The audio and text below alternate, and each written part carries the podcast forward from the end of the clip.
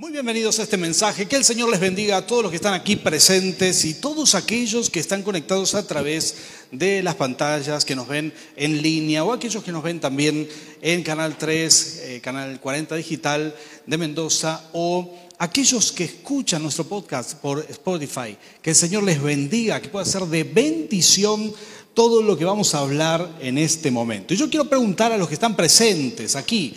¿Habrá alguien con hambre y sed de la palabra del Señor?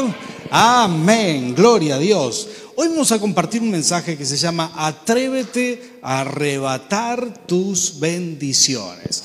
Y la verdad que uno tiene que pensar, tiene que pensar en Dios, quizás como alguien que, que está siempre pensando en cómo hacerte el bien. A veces nos cuesta esto, a veces tenemos prejuicios acerca de Dios, enseñanzas incorrectas. Quizás a veces hemos escuchado por ahí, no, con Dios tenés que caminar derecho, si no te va a mandar un rayo o algo por el estilo. He escuchado tantas cosas en nuestra tarea pastoral. Hay gente que no conoce realmente a Dios y le arroja quizás eh, algunas conductas o, o piensa que Dios es de tal o cual manera cuando en realidad no lo es. Y para eso nos vamos a regir exclusiva y puramente en la palabra del Señor, que es la fuente, de ahí conocemos al Señor, de ahí comenzamos a tener experiencias personales, pero basado siempre en la palabra del Señor. Dios es bueno. Y cuando uno piensa en Dios, tiene que pensar en Dios como en un padre bueno. Y no todo el mundo ha tenido la alegría de tener un padre bueno. Pero uno tiene que tratar de pensarlo siempre de esta manera. Ahora imagínense un padre que le dice a su hijo, yo quiero lo mejor para tu futuro y tengo la posibilidad de pagar tu carrera. Entonces va a la facultad y paga de contado toda la carrera. Entonces, bueno, tiene ya la carrera de su hijo pago, todavía ni la empezó. Y ojalá muchos de nosotros pudiéramos hacer eso. Pero imagínense un padre que paga por adelantado esa carrera ¿Y qué es más? Le dice ahí a la gente que administra en la facultad, le dice, les voy a dejar mi, mi, CBU para que debiten todo lo extra que mi hijo quiera estudiar. Si quiere hacer un curso, si quiere hacer una maestría, si quiere hacer un posgrado, por favor, lo debitan de mi cuenta. Entonces llega a casa, le entrega el recibo al hijo y le dice, mira, tu carrera ya está paga, ¿sí?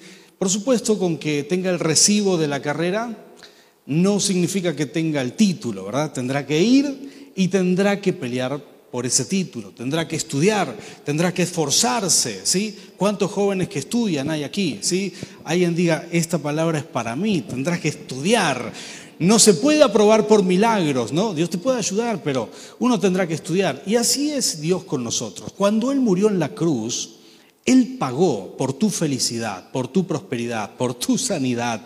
Él pagó, Él te dio el recibo. Esa es tu asignación. Hay una asignación de bendición para ti. ¿Cuántos dicen amén? Dios ya lo hizo, lo pagó en la cruz. Todas esas cosas que estás anhelando, tenés acceso a ellas porque son tu asignación divina. ¿Cuántos dicen amén? Ahora, ¿sabías que aparte de tu asignación, hay cosas que también podés arrebatar. Como te dije en este ejemplo, si este hijo quiere estudiar algo extra, un idioma más, una maestría, un doctorado, su padre había dejado preparado el pago, eh, el débito listo. Y a veces Dios hace eso con nosotros. Él pagó por una asignación. Él, decide, él dijo, hay una asignación para ti, hay una bendición, hay algo que es tuyo y, nosotros podemos esforzarnos y tomarlo. Pero también hay cosas que están fuera de nuestra asignación y de eso vamos a hablar hoy. Hay cosas que Dios va a hacer simplemente porque las crees y van mucho más allá quizás de tu asignación divina, mucho más allá de lo que se espera de ti, mucho más allá de aquellas cosas que, que, quizás están a tu alcance. Dios también te permite arrebatar eso y está dispuesto a pagar por eso también. Y de eso vamos a hablar hoy, porque este es un tiempo muy especial. La iglesia del Señor se está activando para la gloria de su nombre. ¿sí? Aquí en Mendoza nos permiten congregarnos ya al 50% de, de, la capacidad de los templos. ¿sí? Y esto es una gran bendición. y poco a poco se va a ir liberando y poco a poco habremos superado esta pandemia, eh, Dios mediante, ¿verdad? Y todos tenemos esta expectativa. Pero aquí hay una oportunidad de oro para la iglesia. ¿sí? Alguien diga conmigo, yo soy la iglesia del Señor. Y esta oportunidad es para ti. Esta es para ti.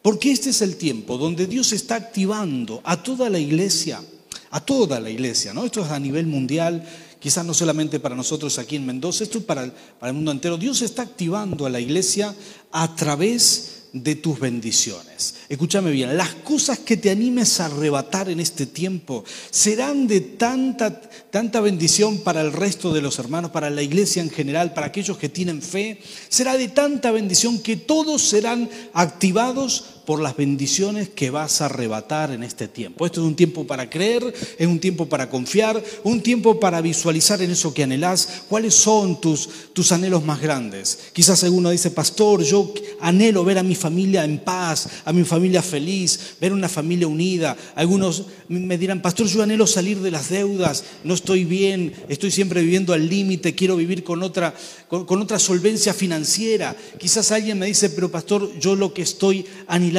es, salir de mis problemas de salud. Quiero estar sano alguna vez, dejar de pelear, dejar de estar siempre en los médicos. Bueno, es tiempo de arrebatar tu bendición para la gloria del Señor. ¿Cuántos dicen amén a esto? Este es el tiempo de arrebatar. Y tus milagros, los milagros que, tú, que, que vos recibas, serán la activación para el resto que necesita, eh, necesita más del Señor. Y quiero mostrarte esta palabra, y esto es primera de Samuel capítulo 14, donde, bueno, es una de las primeras peleas, de hecho es la primera guerra que hace el pueblo de Israel después de, ser conformado como una nación que tenía rey, Saúl estaba eh, al mando de esta, de esta nación, la primera guerra que van a hacer el pueblo de Israel estaba muy temeroso. Te voy a contar por qué estaba temeroso. Pues tenían que enfrentar un ejército mucho más grande que ellos, los filisteos. Y no solamente esos, estaban mejor organizados. Y no solamente eso, tenían mejores armas, porque ellos tenían, manejaban el hierro. Y en este tiempo, en el primer reinado, en el, primer reinado de Israel, Israel no manejaba el hierro no manejaban, no, era, no había llegado la, edad de hierro para ellos. Los tenían eh, arrinconados, los, tenían extorsionados con, con, esto. Los filisteos nos dejaban que ellos aprendieran a manejar el metal. Entonces los únicos que tenían espada era el rey Saúl, mirá qué detalles importantes para entender la escritura, y su hijo Jonatán. ¿sí? El resto no tenía espada, tenía armas de madera y con qué, ¿cómo vas a enfrentar un ejército con eso? ¿sí? Esto es bastante difícil. Para ponerlo en contexto, esto es como tratar, no sé, de, hoy en día este, pagar una deuda para los argentinos en dólares, cuando tu, tu sueldo es en pesos, y uno se siente venido abajo, sin armas, sin algo con qué hacerle frente, ¿verdad? E, esto es como tratar de, enfrentar este, una enfermedad terminal con una vallaspirina, ¿sí? Uno no puede tus armas están muy por debajo, tus posibilidades son nulas frente al obstáculo que tenés enfrente. Así estaban los filisteos en posición de ganar y, se enteraron que Israel se estaba organizando, ¿sí? porque en este momento las tinieblas se enteran de que la iglesia se está reorganizando cuando dicen amén y, entonces el enemigo le molesta. Y en ese momento los filisteos dijeron, no vamos a permitir que, los israelitas se levanten. Tienen rey, ahora les vamos a enseñar que nosotros dominamos. Dice, y acamparon enfrente y dijeron, vamos a hacer la guerra. Y cuando Saúl juntó el ejército, era mucho más pequeño, no tenían armas, estaban todo en contra. Pero sucede algo, estaban atemorizados, ¿sí? Pero sucede algo aquí. Yo quiero leértelo para que veas el poder de Dios sobre nuestras vidas, porque ese poder sigue vigente todavía hasta ahora. Dice, enseguida Saúl reunió a su ejército y todos juntos se lanzaron a la batalla. Era tal la confusión, ahora diga conmigo, confusión, porque cuando Dios pelea por ti, tu enemigo se confunde. Cuando Dios pelea por ti, nada puede hacer en contra del Señor. Tu enemigo nada puede hacer.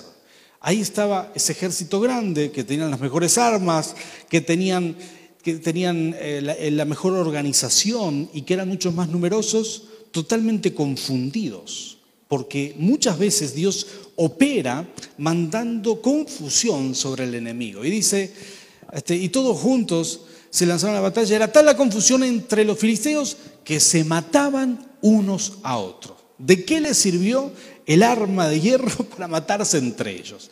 Y sigue diciendo, además, los hebreos que hacía tiempo se habían, unido, eh, se habían unido a los filisteos y que estaban con ellos en el campamento, se pasaron a las filas de los israelitas que estaban con Saúl y Jonathan. Quiero explicarte esto también, que es muy interesante. Entre los filisteos había muchos que dijeron, bueno, en este país con la inflación no se puede más, qué sé yo, me voy de aquí, me paso al otro lado y voy a vivir tranquilo con los filisteos. Pero de golpe se dieron cuenta que estaban del lado incorrecto, ¿sí? Y dijeron, no, este, el, enemigo eh, está siendo confundido, esto es obra de Dios. Y empezaron a sentir el llamado. Entonces se pasaron al ejército de Saúl, ¿sí? Este es el tercer grupo que es activado en este día. Primero el ejército que estaba paralizado fue activado. Y segundo, estos israelitas que estaban viviendo con el enemigo. ¿sí? En tercer lugar, van a ver que mm, dice, y los israelitas que se habían escondido, el versículo 22 estoy leyendo, se habían escondido en los montes de Efraín, vamos a decirlo de otra manera, estaban en las cuevas. Dice, al oír que los filisteos huían, se unieron a la batalla para perseguirlo. Otro tercer grupo, que ya no era el ejército de Saúl, ya no eran los que se habían pasado con el enemigo, sino había otro tercer grupo, y estos eran, estos eran los que tenían miedo, estaban en la cueva Decían, no, no vamos a salir a ningún lado porque con la pandemia que hay nos puede agarrar el virus, ¿verdad? Perdón, este es otro, otro tema. Con, con, eh, los, filisteos no se puede, entonces no vamos a salir de nuestra cueva porque los filisteos son muchos, pero sienten el llamado de Dios en su corazón y dicen, no, si el pueblo de Israel se levanta, nos vamos a, somos el pueblo de Dios y nos vamos a levantar juntos. Entonces salen esto de las cuevas y se unen, conforman un gran ejército que terminan venciendo, y esto es impresionante. Ahora quiero decirte que esta activación que vino ese día es lo que Dios quiere hacer sobre nuestra iglesia en este tiempo. ¿Cuántos dicen amén? Quizás hay gente que se apartó, quizás hay gente que se enfrió, quizás hay gente que nos ve a través de la pantalla y dice, pastor, yo hace mucho que no me congrego, el fuego del Espíritu te está llamando a las filas del Señor nuevamente. Quizás hay gente que dice, pastor, en este tiempo yo me enfrié un poco, no me conecté, no pude, no pude conectarme online, no tenía buena señal, que esto, aquello, bueno, el Señor te está llamando de regreso, hay una activación divina. Y sabes qué es lo mejor? Que nosotros que estamos aquí vamos a vivir milagros de fe, como nunca lo hemos vivido. Porque ¿por qué fue? ¿Cuál fue la razón de esta activación? Bueno, la razón de esta activación en el pueblo de Israel fue precisamente porque hubo un hombre, el hijo de Saúl, Jonatán, que tuvo una fe impresionante. Este sí que fue más allá de su asignación.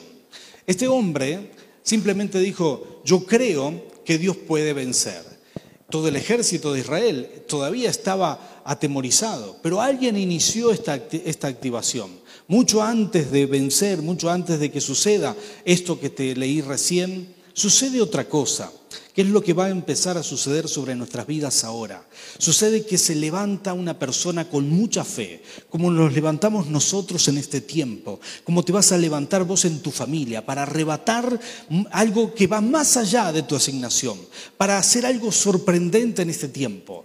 Eh, Jonathan se levantó en fe, y yo quiero leerte estos versículos también, si podemos poner en pantalla Primera de Samuel, esto es Primera de Samuel capítulo 14, pero vamos a leer versículo 7 en adelante. Dice, dice la palabra del Señor, dice, para llegar a la guarnición filistea, Jonathan tenía que cruzar un paso entre dos peñascos llamados Voces y Sene. ¿sí? Esto es un lugar muy específico. Ahí dice, el primero, el primero estaba al norte, frente a Micmac, y el otro al sur, frente a Hueva. Dice, así que Jonathan le dijo a su escudero, escuchen esto, vamos a cruzar hacia la guarnición de esos paganos.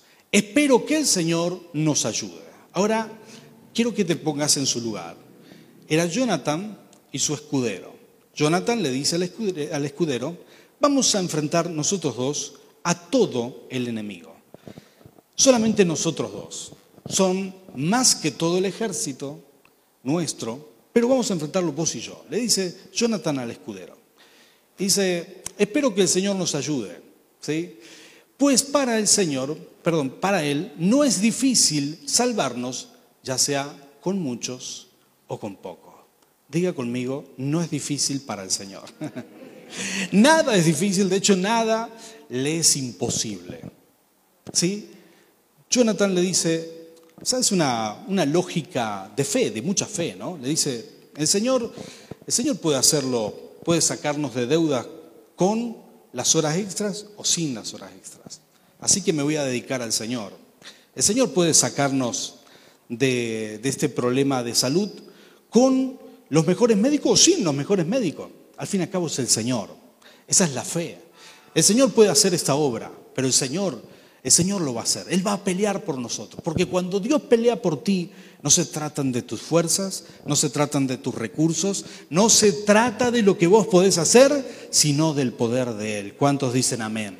Aquí estaba Jonathan diciendo una frase que repercute en el cielo. Son esas palabras que nosotros podemos decir que abren los cielos. Y él dijo, para el Señor no es difícil salvarnos con pocos o con muchos. Y cuando uno declara algo así, el cielo se abre. Dice la palabra del Señor que Jonathan encaró todo el ejército. Es más, le dijo al Señor, eh, el escudero estaba tan loco como él. Le dijo, sí, vamos adelante, nosotros dos podemos contra el mundo. Así que fueron en el nombre del Señor.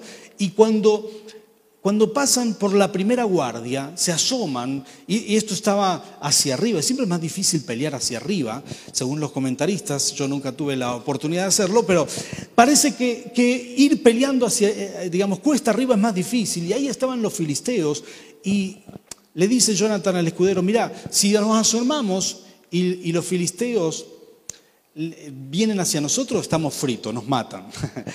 Pero si nosotros vamos hacia ellos, es porque el Señor nos da la victoria. Así que animate, que vamos. Entonces se asoman, estos estaban dementes, ¿verdad? Bien dementes, se asoman frente al, primer, la primer guardia filistea. Detrás de ellos estaba todo el ejército, ¿sí? Pero había miles y miles de soldados. Entonces, yo, el escudero no tenía arma de metal, solo Jonathan la tenía. Entonces, eh, salen, se dejan ver por, por, el enemigo y el enemigo les dice, ustedes dos salen de las cuevas, se burlan de ellos, ¿no? Y dice, vengan, suban acá. Y como era un espacio muy fino, entonces van de a uno, el escudero iba detrás y Jonathan saca la espada y empieza a pelear. En unos 50 metros subiendo, esto dice la palabra del Señor, lo pueden leer en su casa, y ahí es cuando dicen, amén, pastor, vamos a leerlo, ¿sí? En unos 50 metros, Jonathan mata 20 hombres, hace todo lo que puede hacer. Mata 20 hombres y, algunos quedaban muertos, es poquito bélica la historia, ¿no? Y otros quedaban medio heridos y el, el, escudero los remataba atrás, no sé con qué será, con un palo, no sé qué, pero no cuenta esos detalles la Biblia, pero los terminaba el escudero. Y cuando llegan arriba, sucede esto que acabamos de leer. Se escuchan los gritos, se escucha, algo se escucha y el Señor, por esa declaración que Jonathan había hecho, suelta un espíritu de confusión sobre todo el enemigo. Y así es que terminan matándose entre ellos y que Saúl sale a la batalla con todo el ejército. Pero alguien había activado esta, esta, este, este arrebatamiento de la, de la victoria. Alguien lo había hecho. ¿Quién lo hizo? Jonathan. Jonathan había activado la fe sobre todo el pueblo de Israel. Quiero decirte que en este tiempo vos y yo vamos a ser Jonathan para la gloria del Señor. En este tiempo nuestra fe va a activar a todo el pueblo en este tiempo vamos a arrebatar bendiciones de tal manera que muchos se van a animar a creer en el Señor. Muchos se van a animar. Hay fe en nuestras vidas, Dios la quiere usar y cuando nosotros activamos esa fe, muchos serán bendecidos. Esta es la buena noticia. Vamos a arrebatar bendiciones que aún están por fuera de nuestra asignación. Vamos a arrebatar bendiciones que están mucho más arriba de lo que Dios espera de nosotros, de lo que el mundo espera de nosotros. Quizás no tenemos la capacidad, no tenemos las finanzas el recurso, pero lo tenemos al Señor, ¿sí? Y no tenemos quizás los medios suficientes, pero lo tenemos a Él. Jonathan estaba ahí Jonathan estaba creyendo en el Señor. Y ¿sabes qué? Nunca Dios le dijo, Jonathan, quiero que vayas y derribes a todo el ejército. Sí se lo dijo a Gedeón, pero no se lo dijo a Jonathan. No era la asignación de Jonathan. ¿sí? No sé si me explico, esto estaba más allá de lo que se esperaba de él. Y Dios espera que en este tiempo, que nuestra fe vaya más allá de lo que se espera de nosotros. Esto estaba más allá de lo que Jonathan debía hacer. Él ni siquiera era el rey.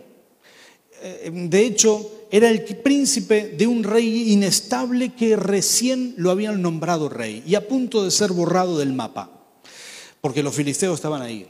Pero él hizo algo más allá de lo que se esperaba de él.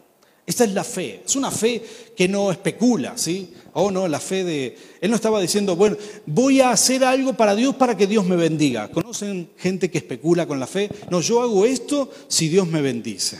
Yo voy a probar con Dios. Está también el que prueba con Dios. El que dice, no, yo voy a ver si, si esto funciona bien. Por la duda, este, pongo una moneda acá y otra. ¿Ya vieron como el dicho ese de no poner todos los huevos en una misma canasta, es como un dicho para los inversionistas, entonces invierten en distintos lugares. Y algunos toman la fe así, dicen, yo por las dudas voy a ir a la iglesia acá y también voy a ir al casino y yo también voy a hacer, es como que, digamos, están tratando de cubrir todas las posibilidades, pero esa es una fe que especula, esa es una fe que va probando a ver qué puedo sacarle a Dios. Jonathan estaba jugado, cuando él le dice a su escudero, si los filisteos vienen a nosotros, prepárate porque nos liquidan. Él sabía de qué estaba hablando. Su vida estaba puesta en esto. Él no estaba especulando. Es esa la gente que tiene fe, pero sabe que, la vida está en las manos del Señor. Nuestra vida está en las manos de Dios. Estamos de paso por este mundo. No nos vamos a quedar, por más que nos aferremos fuerte a la silla. Nos vamos a ir un día de esto. Nadie tiene apuro, por supuesto, ¿verdad? En este momento nadie dice amén, aleluya, está bien, yo lo entiendo a eso. Pero sí que, pero eh, se trata de, tener la certeza de que nos vamos con el Señor. Cuando a Jonás eh, lo echan del barco y lo tiran, él dice, no, soy yo el problema. Y lo dice muy tranquilo, porque él sabía que por más que lo echen del barco, lo tiren al medio del mar, en una tormenta, que no tenía posibilidades de llegar a ningún lado a nado, él sabía una cosa, que se iba con el Señor. Y cuando vos sabés que te vas con el Señor, entonces tenés paz en tu corazón. No estás especulando, no estás probando, tu fe está fundamentada en que el Señor te va a respaldar de una manera o de la otra. Tu vida está en las manos del Señor. Y es muy importante tener esa fe, ¿sí? Oramos por sanidades, oramos por milagros, hacemos lo mejor que podamos hacer. Y Jonathan hizo eso, hizo todo lo que podía hacer. Pero nuestra vida está en, está en las manos del Señor, ¿sí? No nos podemos olvidar de eso. Una vida con perspectiva, con la perspectiva correcta. Hay quienes dicen, no, este, siempre tendremos victoria, nunca vamos a fallar, pero hay momentos que Dios te da sanidad y hay momentos que Dios te dice, como al apóstol Pablo, bástate en mi gracia. Y uno tiene que saber dónde está parado, tiene que, tiene que seguir adorando a Dios, así te dé la victoria o no te la dé, así te diga, ahora te voy a hacer esperar. Uno no puede especular con el Señor, uno tiene que tener una fe madura. ¿Cuántos pueden decir amén a esto? Porque estas son las cosas que Dios espera de nosotros. Esta era la clase de fe de Jonathan. Él no estaba especulando, estaba jugado. Cuando yo leo estos pasajes, veo una persona totalmente jugada, totalmente entregada, totalmente, mm, digamos, eh, una persona que descansaba plenamente en el Señor, que no estaba, no estaba descansando en sus fuerzas, él dice, es un ejército entero, es imposible que yo lo haga. Esto lo tiene que hacer el Señor. Y cuando uno puede descansar así en el Señor, entonces veremos milagros impresionantes. Veremos milagros en nuestra vida. Yo quiero que visualices cuáles son esas cosas que le pedís al Señor en este tiempo, cuáles son esas situaciones. Quiero que te imagines, digas, Señor, yo esto es lo que te pido, lo visualizo en mi mente. Ya veo mi familia reunida, ya veo la felicidad eh, ya veo mi matrimonio sanado, restaurado, ya me imagino sirviendo juntos al Señor, mi esposa y yo. Cuando uno visualiza eso que quiere, cuando uno empieza a, a tener fe, estás dando el primer paso para arrebatar esa bendición. Ahora, quiero decirte algo sobre esta fe de Jonathan, que a mí me sorprende mucho. ¿Sabes qué? Me gusta lo que él, lo que él hace. Jonathan él no estaba especulando, sino que tenía certeza. Él hizo mucho más allá de lo que se esperaba para él. Y hay gente que hizo esto, ¿sí? Recuerdo esos pasajes, la Fenicia. Jesús estaba con sus discípulos, pero esta mujer no era del pueblo de Israel, era de otro pueblo. Y viene y le dice, le dice Jesús, mi hija está mal. Y Jesús le contesta mal, ¿sí? Le dice, bueno, pero no puedo darle el pan de los hijos a los perros. Y uno dice, wow, qué palabra fuerte, parece, eh, esto parece xenofobia, ¿no? Esto, por ser extranjero, lo, está discriminando. Entonces, eh, la mujer, en vez de resentirse, dice, pero Señor, de las migajas que caen de la mesa, comen los perros. Jesús se dio vuelta y le dijo, por tu fe, el milagro es tuyo. Esa mujer arrebató un milagro. No era su asignación. No era, al menos no era ese el tiempo que ella iba a recibir ese milagro. El tiempo llegaría después, pero ella lo tuvo antes de tiempo. ¿Sabes por qué? Porque tuvo fe para creerlo ahora. ¿Cuántos dicen amén? Esto es lo que Dios espera de nosotros. Este es el tiempo donde vas a creer cosas que van a hacer que todo el pueblo de Dios se active. Los milagros que vas a recibir harán que todos los demás se activen. Tu fe hará que todos se activen. ¿Sabes? Recuerdo esa, esa mujer, también otra mujer de la Biblia, ¿sí? Esa mujer que toca el, el borde del manto del Señor Jesús. Y tampoco era su asignación. No era su tiempo de recibir sanidad. De hecho, Dios no le dijo, vení y toca el manto para ser sana. No, no, ella fue y lo arrebató. No podía meterse entre la multitud porque tenía flujo de sangre y según la ley tenía que estar apartada. Pero ella fue y se metió igual y tocó el borde del manto pensando que si solamente tocaba ese borde se iba a sanar. No era su tiempo, no era su asignación, no era el momento que ella iba a recibir su sanidad, pero fue y tocó el manto. Y Jesús se dio vuelta y empezó a decir, ¿quién tocó el manto? ¿Quién tocó? ¿Quién tocó? ¿Quién fue? Hasta que ella muy temerosa dijo, Señor, fui yo. Y él dijo, estoy impresionado, salió poder de mí. Escucha esto, no es que Jesús dijo, voy a, voy a regalarte este milagro, voy a hacerlo por ti, si tenés fe. No, no, ella tuvo fe y su fe arrebató el milagro directamente. Esto es lo que te expliqué antes, es como que Jesús dijo, mira, no solamente voy a pagar los, digamos, los milagros y las bendiciones que te son asignadas, voy a dejar mi cuenta, voy a dejar mi CBU para que se debite todo aquello extra que quieras creer. Es impresionante, esta mujer dijo, yo voy a creer por mi sanidad y solamente tocó el borde del manto y fue sana. Porque a veces son esas cosas que Dios permite. No era que Dios le dijo, sí, esta es tu asignación, no, no, pero se lo permitió. No se enojó con ella, se alegró con ella. A veces nuestros hijos hacen eso. ¿Cuántos de ustedes tienen hijos de los que están aquí? Levanten su mano, ¿sí? Y ahora díganme, ¿tus hijos usan tus cosas? Ah, toqué un punto sensible, me parece. Nuestros hijos usan nuestras cosas. Algunos de ellos rompen nuestras cosas, ¿verdad? Pero de esto se trata, son nuestros hijos. A lo mejor no es su asignación. Yo no le digo, hijo mío, mi computadora es tu asignación. No, ni loco le voy a decir eso. Pero ellos la usan. No me piden permiso. La arrebatan. Ese es un buen ejemplo para arrebatar, ¿verdad? Pero yo no me enojo con ellos. De hecho, estoy orgulloso que hacen, que usan mejor que yo la computadora. A veces Dios te permite usar mucho más de lo que crees que puedes usar. Dios te lo permitió. Hay un permiso divino. No fue la asignación de Dios para Josué que pare, que, detenga el sol y la luna, que detenga la tierra. No fue esa la asignación. No, es que Dios le dijo, Josué, te voy a dar una orden, vas a entrar a la tierra prometida y lo primero que vas a hacer es detener la tierra, que no gire. Así que el sol se quede acá y la luna allá. No fue su asignación, pero él creyó por algo más allá de lo que era su asignación. Su asignación, su asignación era, era conquistar. Nunca le dijo Dios, detén el sol, detén la luna para que el día se, se, extienda un poco más, si esos días de verano se extiendan y puedas eh, conquistar, puedas terminar la batalla victorioso. Nunca le dijo el Señor eso. Pero Josué lo creyó.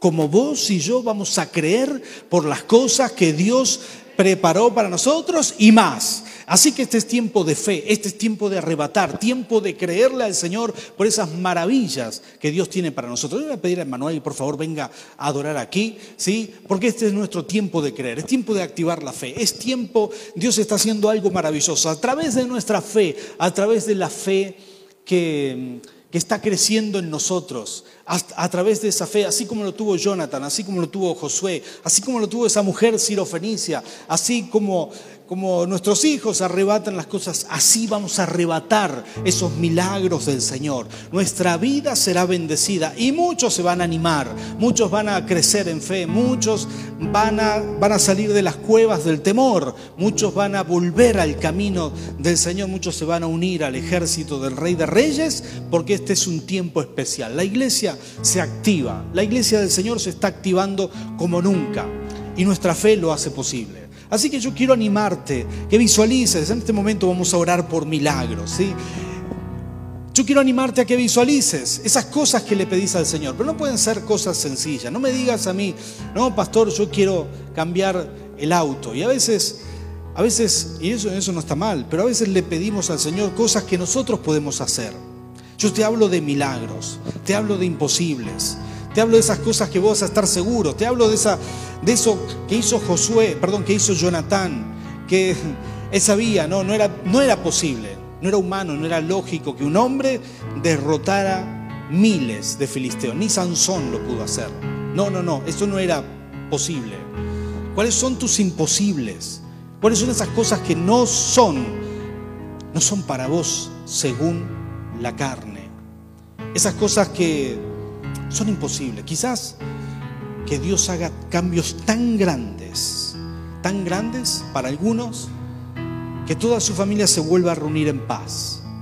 Quizás para otro es que Dios haga algo tan grande, tan grande, tan grande, que nunca más tenga que ir al médico por ese cáncer, por esa disfunción.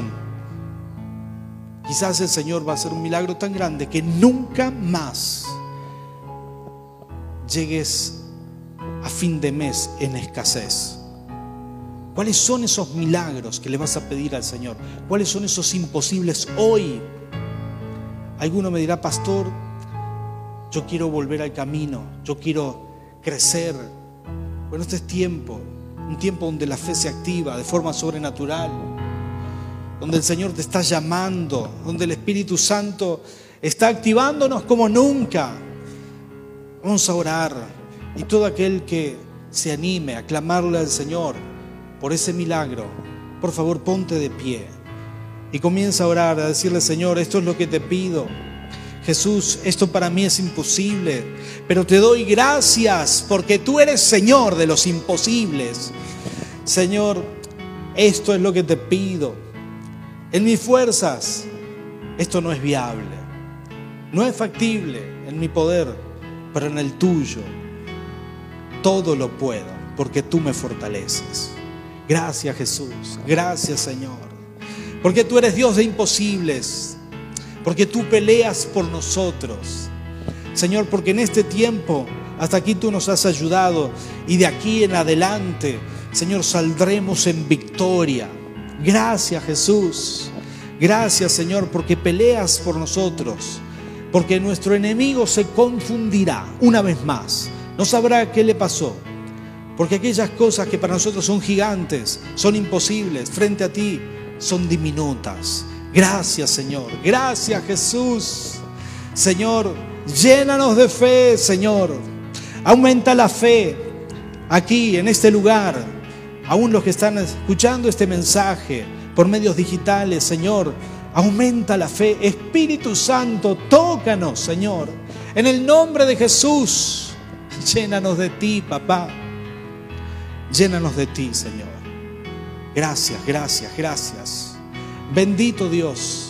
Señor, nosotros proclamamos tiempo de milagros, tiempo de activación. Toda tu iglesia se levanta. Alrededor del mundo la iglesia, Señor, la iglesia se levanta como nunca. Llega un tiempo de conquista y todo lo que hemos evangelizado a través de los medios de internet, Señor, este tiempo será el tiempo de cosecha, Señor. Muchas personas saldrán a unirse a las filas de tu, de tu ejército, Señor, por la fe que nosotros estamos desarrollando hoy aquí. Gracias Señor, proclamamos milagros, milagros sobre nuestras vidas. Señor, tú ves el corazón de cada uno de nosotros y eso que para nosotros es imposible, eso es lo que proclamamos en este tiempo. Milagros, milagros, milagros. Lo recibimos en el nombre de Cristo Jesús. Amén y amén.